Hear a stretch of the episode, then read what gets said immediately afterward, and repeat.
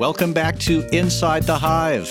This is your co host, Joe Hagan, and I'm here at the Thanksgiving, virtual Thanksgiving table with my co host and Hive family member, Emily Jane Fox. Hi. Hello, happy Thanksgiving.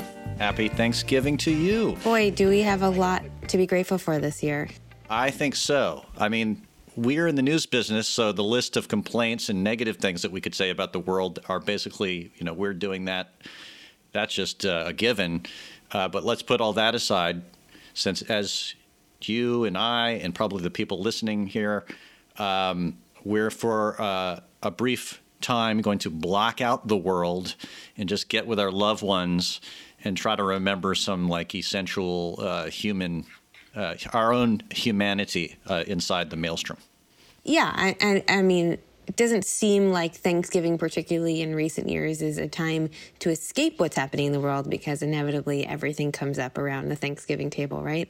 But well, that's true. But although I, it shouldn't, you know. I oh my god, I know. But I would say that this year is an interesting kind of in between Thanksgiving. Last year we were all kind of solo and scattered, and uh, no one was really doing anything with their family unless they were in a pod with them or they lived very close or whatever, or you're doing it outside.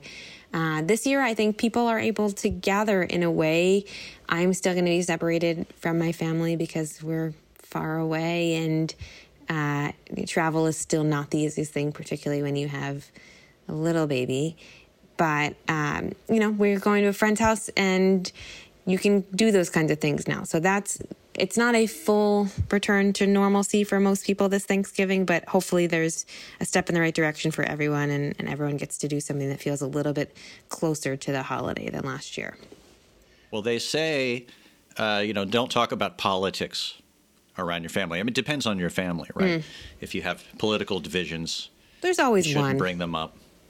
There's always one. There's always somebody. I, we, I'm not going to name names, but even in my uh, in-laws' ostensibly liberal family, there are there are closet conservatives hiding there. They don't they don't mention anything, but always. That's smart of them. Well, at least yeah. they're quiet.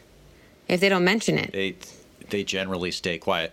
I mean, uh, not talking about things is a survival strategy for Thanksgiving, but there are going to be some things that we can all talk about uh, that are you know relevant and current. And and one of the things that uh, you and I have discussed uh, uh, recently is that uh, how bizarre the economy is. Mm. Right? Everybody kind of wants to know like. Hey, you know, if I have any stocks or a portfolio of any kind, it's totally going through the roof, and because of the stock market. And then on on the other hand, you've got the prices of everything is going completely insane. And then on yet the third hand, where this is a three-handed person. Mm. Um, on the third hand, everybody's spending like drunken sailors. Like everybody's going into debt, and it's like all these bizarre meters are, uh, our economic meters are are going, and everybody's kind of wondering where all this is going. You know, Joe, when I first graduated journalism school, my I started a job I think four or five days later, and I had a job at, at CNN Money, which is the business side of CNN. I had no business doing that, but I was thrust into it, as you are as a young reporter. I was 23 years old, and the first kind of real thing that I was covering were, were these economic reports that come out. Every week there are a handful of them, and some of them matter more than others, but I had to cover them, and they happen at 8 o'clock in the morning everyone sort of rushes to judgment and you have to get three analysts on the phone because the stock market reacts once it opens, right? So you have to be able to understand the report and put it into context and then explain why that would make the market move or not move. And it's a kind of terrible reporting job, right? It's like cut and dry.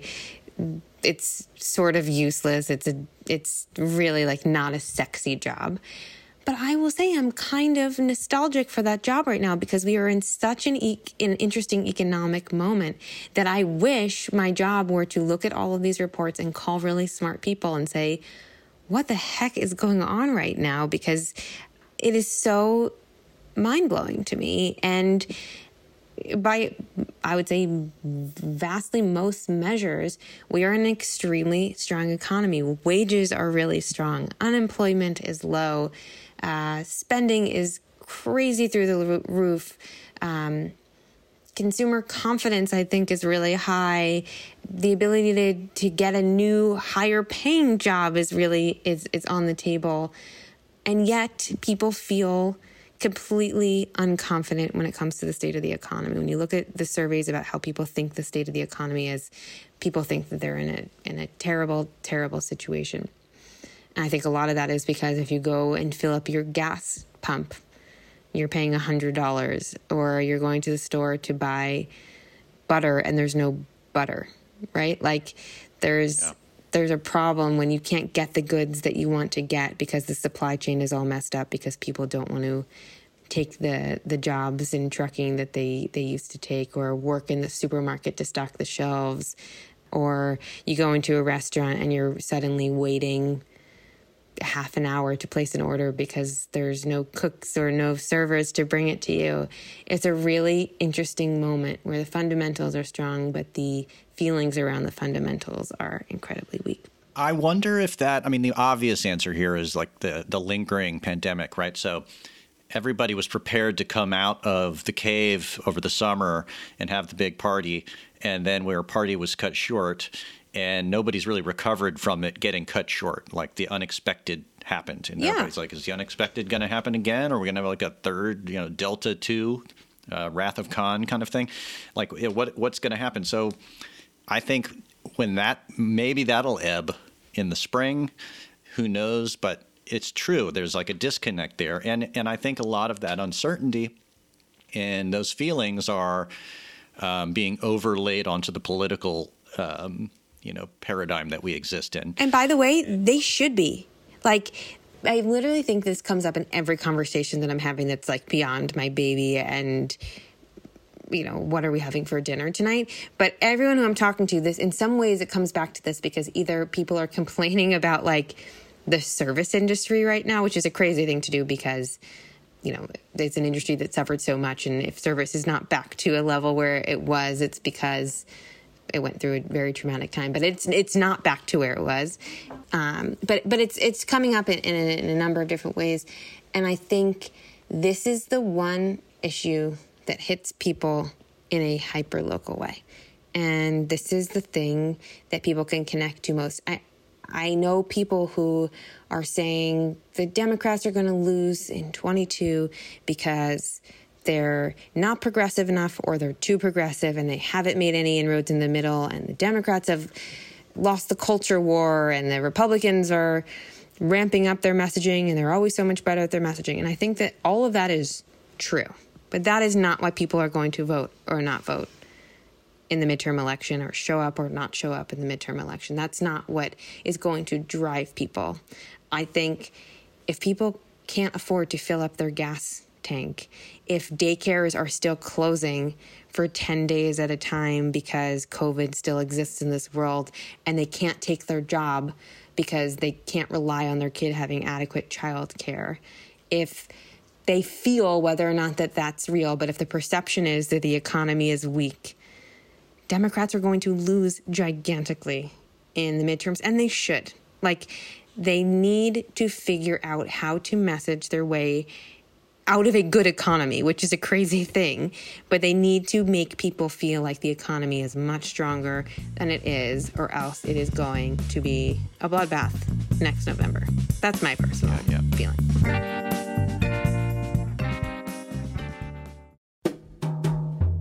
Hi, it's Radhika Jones, editor in chief of Vanity Fair. If you love digging into the week's political headlines, subscribe to Vanity Fair our reporters take you behind the scenes of some of the biggest stories from the campaign trail to the halls of Congress. Just for our Inside the Hive listeners, save 15% on a yearly digital subscription to Vanity Fair with promo code POD15. That's vanityfair.com, promo code POD15 for 15% off one year of all you can read, watch, and hear.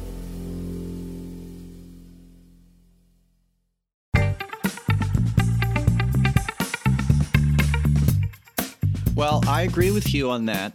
There have been a couple of columns I've read recently, one of them in the New York Times this week, contrary points of view about the Democrats' prospects, saying, well, you know, for instance, somebody this week saying, um, you know, this is what it looked like for Ronald Reagan in 1981. Uh, you know, it's a natural cycle of things that the bloom is off the Biden rose right now, but you know, a year from now is a long time, and we we know from just podcasting from week to week how quickly things pivot and the temperature changes, and suddenly it's a whole new story, right? Um, and we don't know how many times that's going to happen between now and November of next year. And I do think, uh, you know, depending on whether this anxiety, this lingering anxiety we're talking about, ebbs, I also think that if, you know, Biden he got the infrastructure bill passed. If he can get the social bill passed too, you know, there's going to be a lot on the plate. There's going to be a lot of sales points that uh, Democrats will have. I mean, right now, I just read that uh, you know, Beto O'Rourke is he's running for governor. We know in Texas. Um, but he's not particularly interested in having Joe Biden come and campaign for him right now, which everybody understands, right? But so, uh, in my uh, usual uh, way, I'm going to be a little bit optimistic here. I think things will, that the atmosphere in the country is going to change. And I don't, you know, Biden, I think, I was just thinking about this yesterday. For a long time, you and I talked about how smart it was for him to keep his head down and not say anything during the Trump times because Trump did all the talking and he basically like shot himself in the foot with the pandemic and Biden kept calm and cool and didn't say too much and it was a great strategy, the rope a dope strategy, right? Mm-hmm. He just hung back. I do think now is the time for Joe Biden to come forward and to own his successes and to have a clear vision and talk to the people. I think it's time for him to talk to the country again. I'm sure Maybe he's waiting for the State of the Union. I don't know. But I think it's about time that this White House and the Democrats have a a banner of some kind that says this is where we're going country.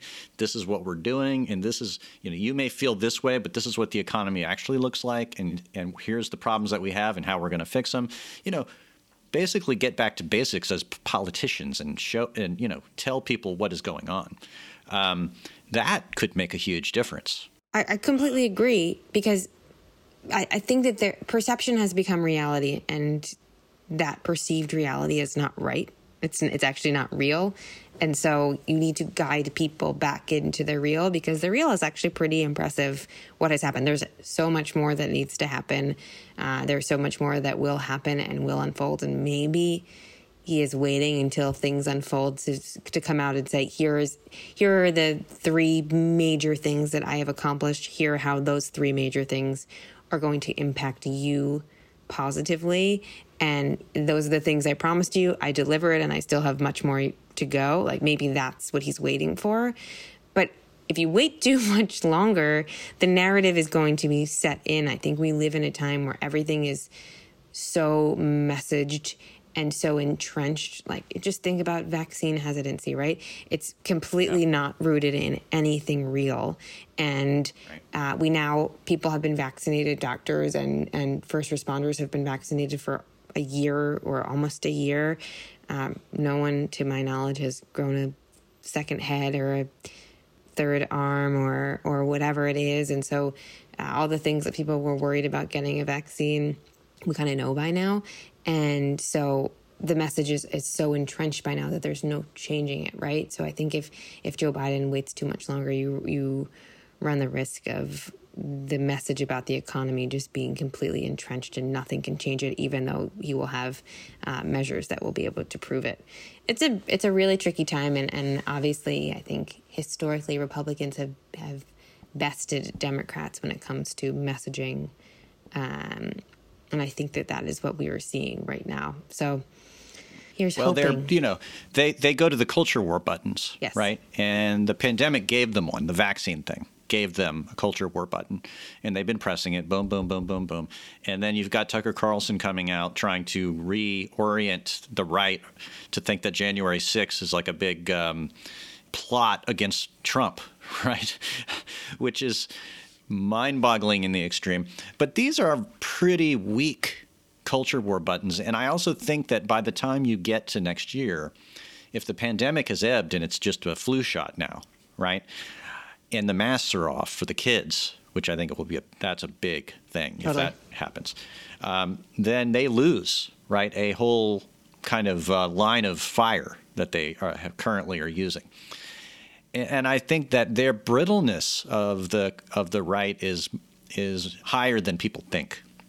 You know, I think people saw this Virginia thing and they got spooked, and rightfully so. You know, and, and I think the the risk is that there are more candidates who don't align with Trump, like that, uh, like the Republican governor who won there. But so anyway, here's here's the beauty of all of this: is we just gave you, dear listener, a lot of great talking points for your Thanksgiving dinner. You're going to sound really smart. You're going to listen to what Emily Jane Fox just said, and you're going to uh, pretend it's your own idea. So you just take that and and uh, run with it. Now, now we need to give. Uh, you also some advice for how to uh, survive your in-laws, how to deal with uh, being stuck maybe in the same uh, zone as people you only see once or twice a year uh, for you know at least a day, right?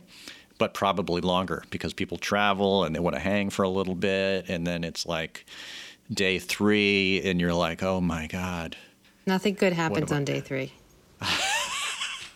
I've told you this, No. Joe.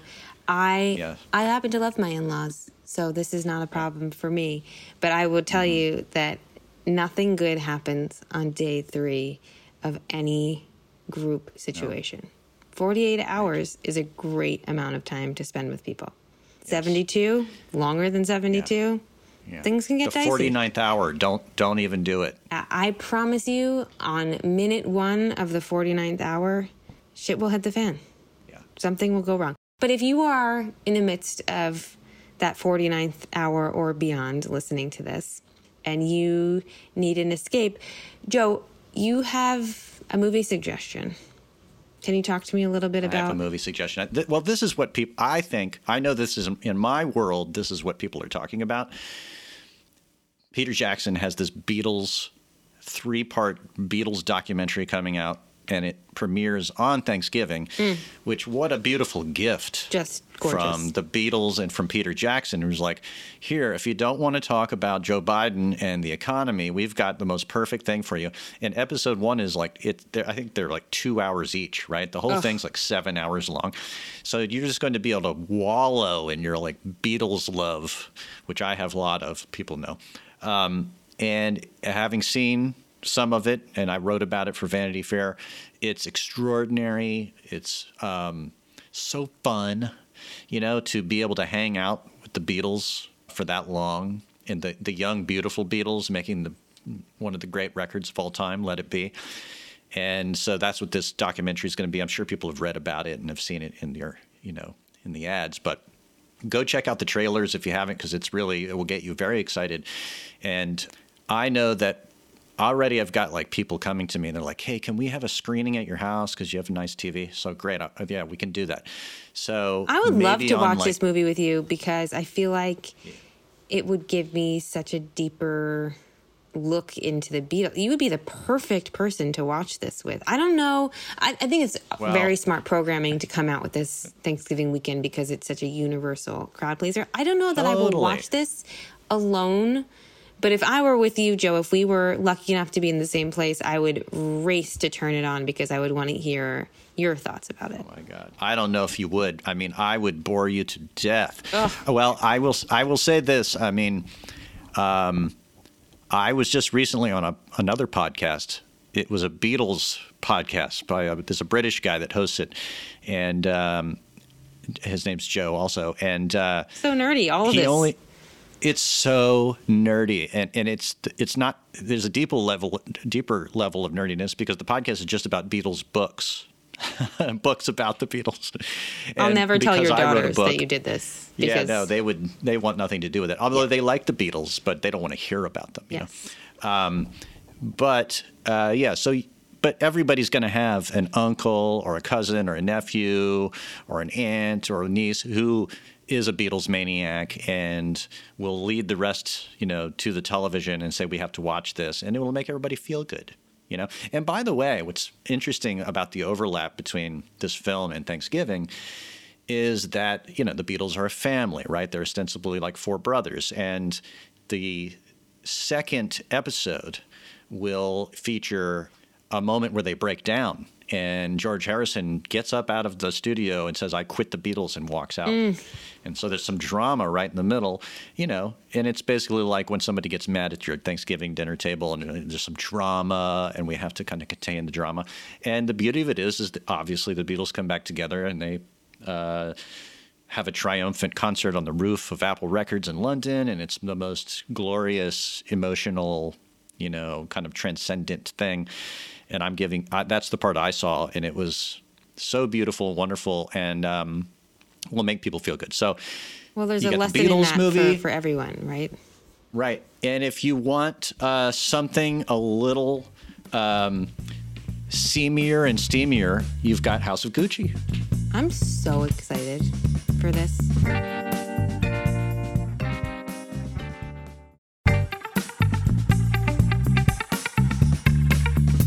Have to say, I think this is this sort of ties back into my interview with Jon Favreau, but I think that the internet has ruined my ability to watch movies. I I have no attention span to sit and watch something for two hours. I, I just I can't, especially at home. In a movie theater, great. I have not been to a movie theater in, um, you know, a year and a half more, or whatever it was, March of 2020. And so watching a movie at home is like, forget it. I don't even try. I don't even pretend to pay attention to the whole thing. It's like, it's over for me. I'm so excited to watch House of Gucci that I think Lee and I are considering renting at a movie theater.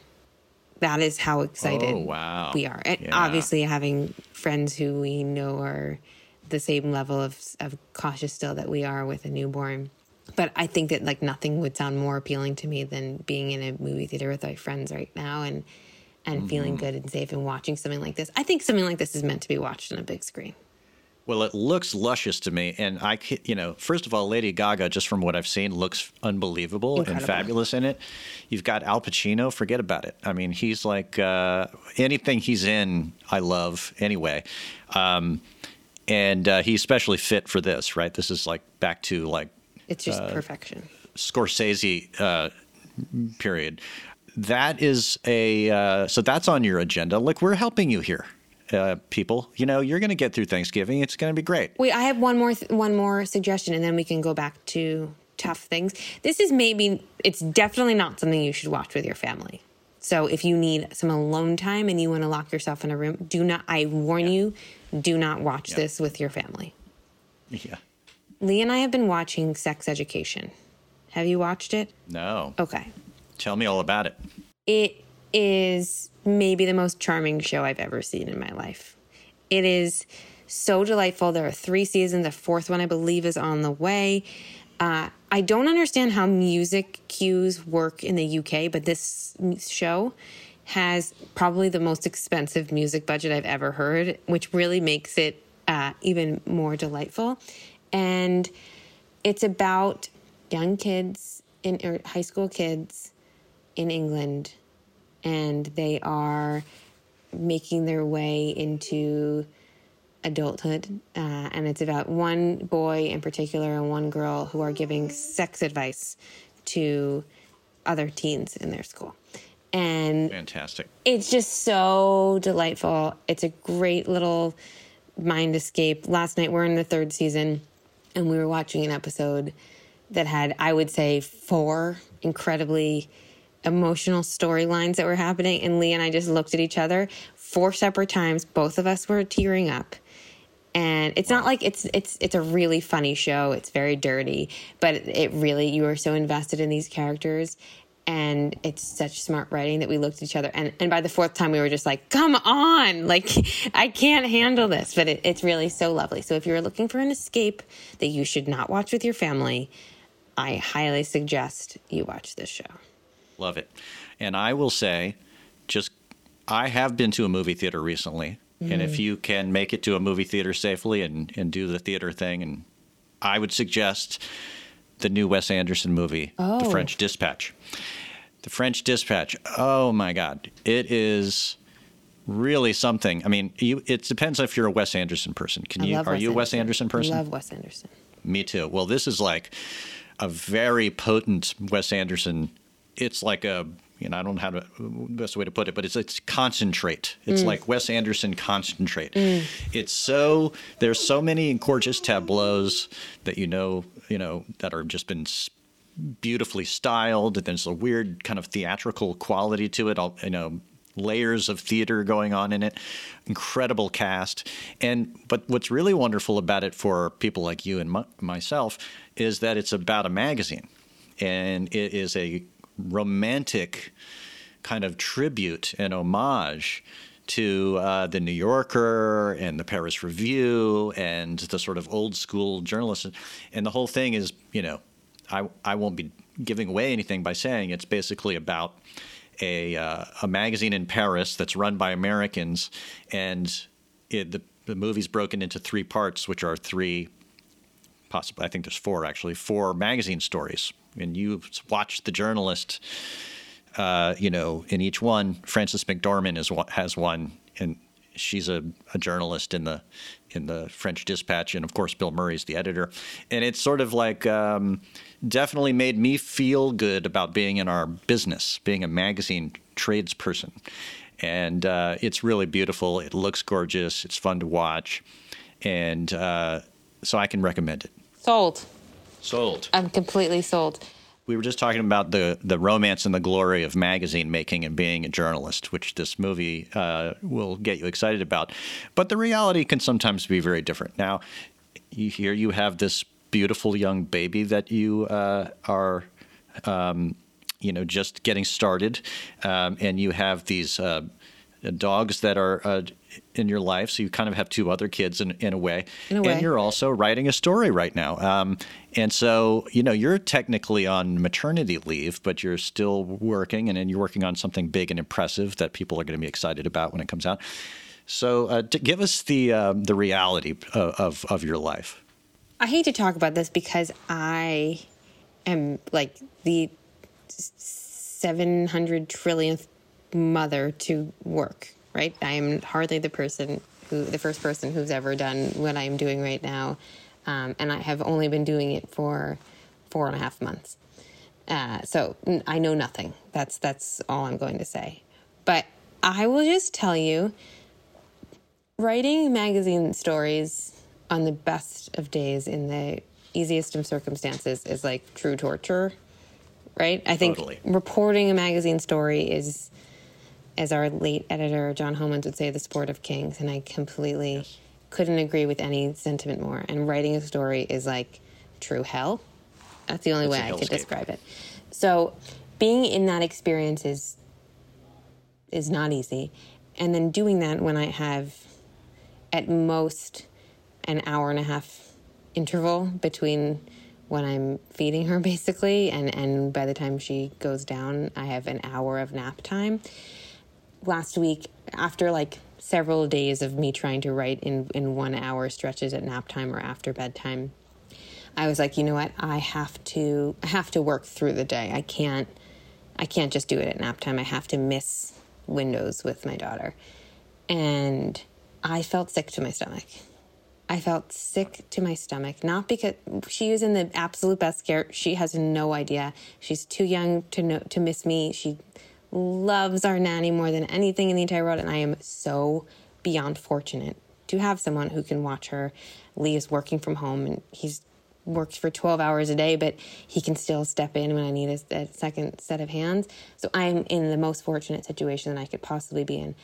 But I felt sick to my stomach. And not because I was worried about her, not because I don't love what I do, and I do love what I do, but because I enjoy spending time with her more than I enjoy doing anything else right now. And intellectually and professionally, I have talked and thought a lot about paid leave. Uh, we had a whole huge episode right before I had the baby. And it's something I talk about and wrote about and knew about and heard people talking about for my entire life. I now think about it in a completely different way. I, it's not the practical concerns that uh, are surprising to me because the practical concerns are the things I think you can understand even if you don't have them. It's the emotional weight of not having all of that time with your child. Yeah. It's tough, and and um, my leave is is exceptionally generous, and it is coming to an end soon. And I'm really excited to go back to work. I love what I do. Um, and last week, when I had to have those couple of days where I really wasn't able to be a, a, fully present mom in the way that I've been lucky enough to be for the last four months, uh, I had a talk with JR. And it was, I fed her in the morning and I was ready to hand her off so I could get to writing. And I said, Your mom's having a hard time. You're going to be okay, but I'm, I'm not going to be okay today. And I don't want to not spend the day with you. But I want you to know that it's okay to like other things besides hanging out with your mom.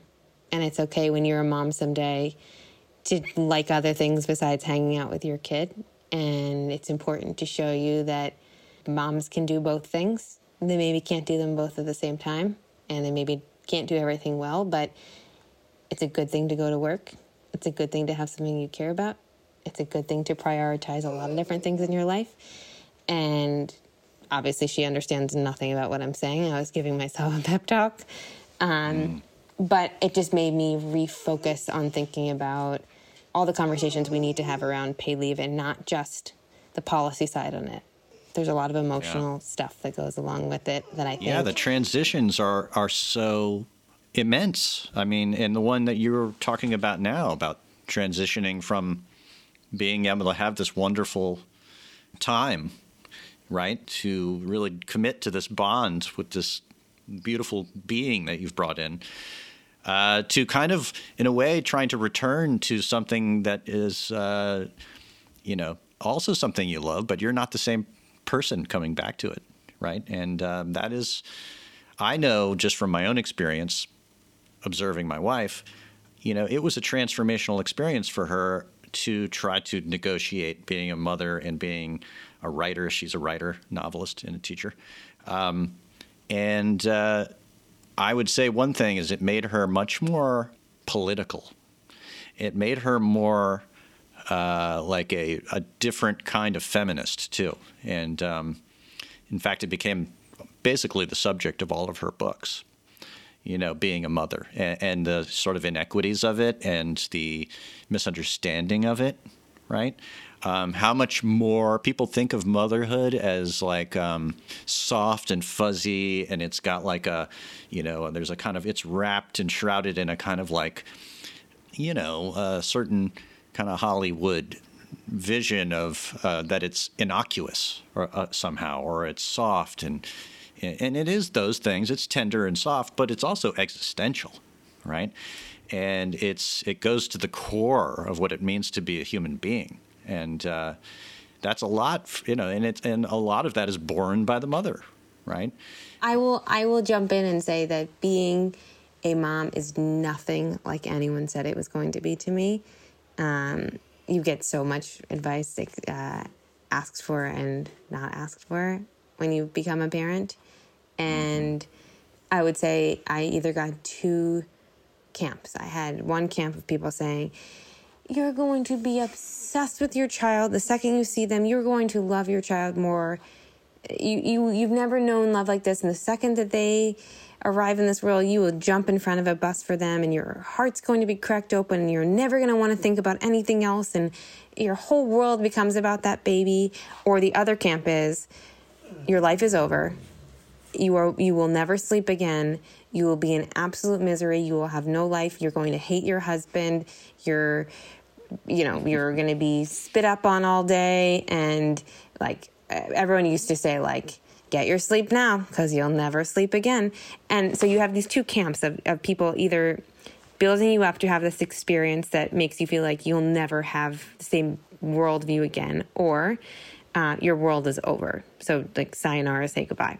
And I found that neither of those are true for me. Uh, I think the truth is somewhere in the middle. In some ways, sure. I love my child in a way that I didn't know I could love something, but I am able to think about other things and find joy in other things other than my child. And uh, sometimes it takes a little bit longer to find that intense love too. It doesn't necessarily have to happen immediately, and you're not a monster if you don't see your child and feel like you would immediately jump off of a building to save her life. Um, and I also feel like I have a lifestyle and I, I love Lee still and, and I love spending time with him and I still run every day and I make time for that and our baby is not sleeping perfectly, but I'm sleeping and, and not not everything that everyone tells you is exactly right is the moral of the story, which I guess is the the most obvious parenting thing that I've learned uh, in in four and a half months.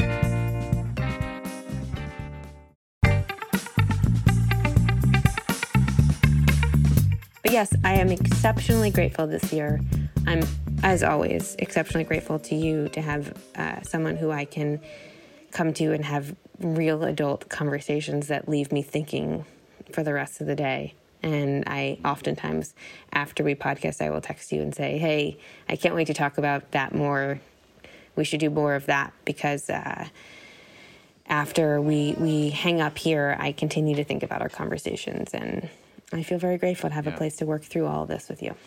Yeah, well, I'm thankful too. And I'm also thankful that uh, this podcast is something of a record uh, of this time in your life, and uh, your your child will be able to grow up and listen in on some of the uh, sort of the diary entries of uh, of the experience um, that you've been going through, and there's a lot of, to learn from that. Oh God, I hope and, I uh, hope and to that, appreciate.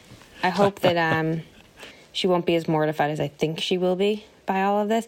The other tricky thing, and I'm sure you're navigating this all the time, is figuring out what to share of her and her life. Mm-hmm. I'm sure you think about this with teenage daughters all the time, but that is that is top of mind for us all the time. Of course. Well, uh, you know, we as journalists and people in the media, we live a life that's sort of, uh, you know, half public at least, and um, and we are also in a world in which social media sort of like values confession right, and wants to know it all, right? But we have to draw the line and, and decide how we're going to demarcate all of that.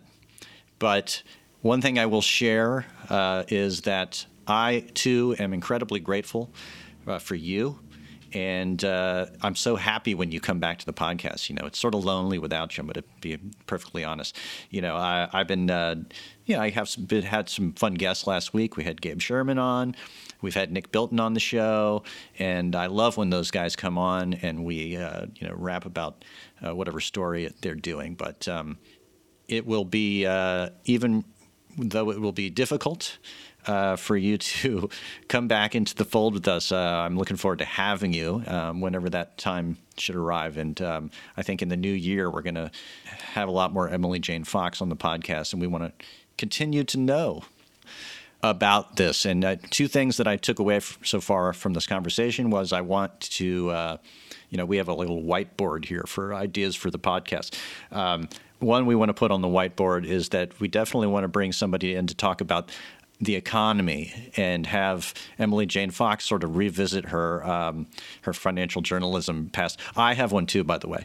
I worked at smartmoney.com covering oh, the mutual fund business. Yeah. It seems like we both uh, need to do like a little bit of a trip yeah. to our former lives. Let's try to uh, you know bring some of those smarts to bear, and uh, and of course continuing the paid leave conversation. Um, because obviously there's a lot more to be educated about there and for people to understand and an emotional component, like you mentioned. So, ladies and gentlemen, if you're listening to this, you're probably trying to escape your family while listening to this. You're like, oh no, I'm I'm kind of in the middle of something here, but I'll get back to you.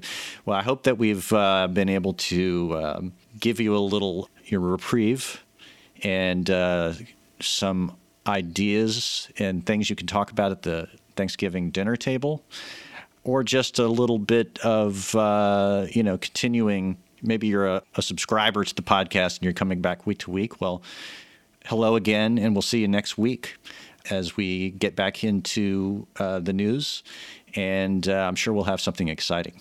I'm sure we will. I'm so happy to be back. Happy Thanksgiving, guys. Happy, safe travels. And stay safe, stay sane. If you're in that 49th hour or beyond, God bless. Yeah and we will see you right here next week. Happy Thanksgiving.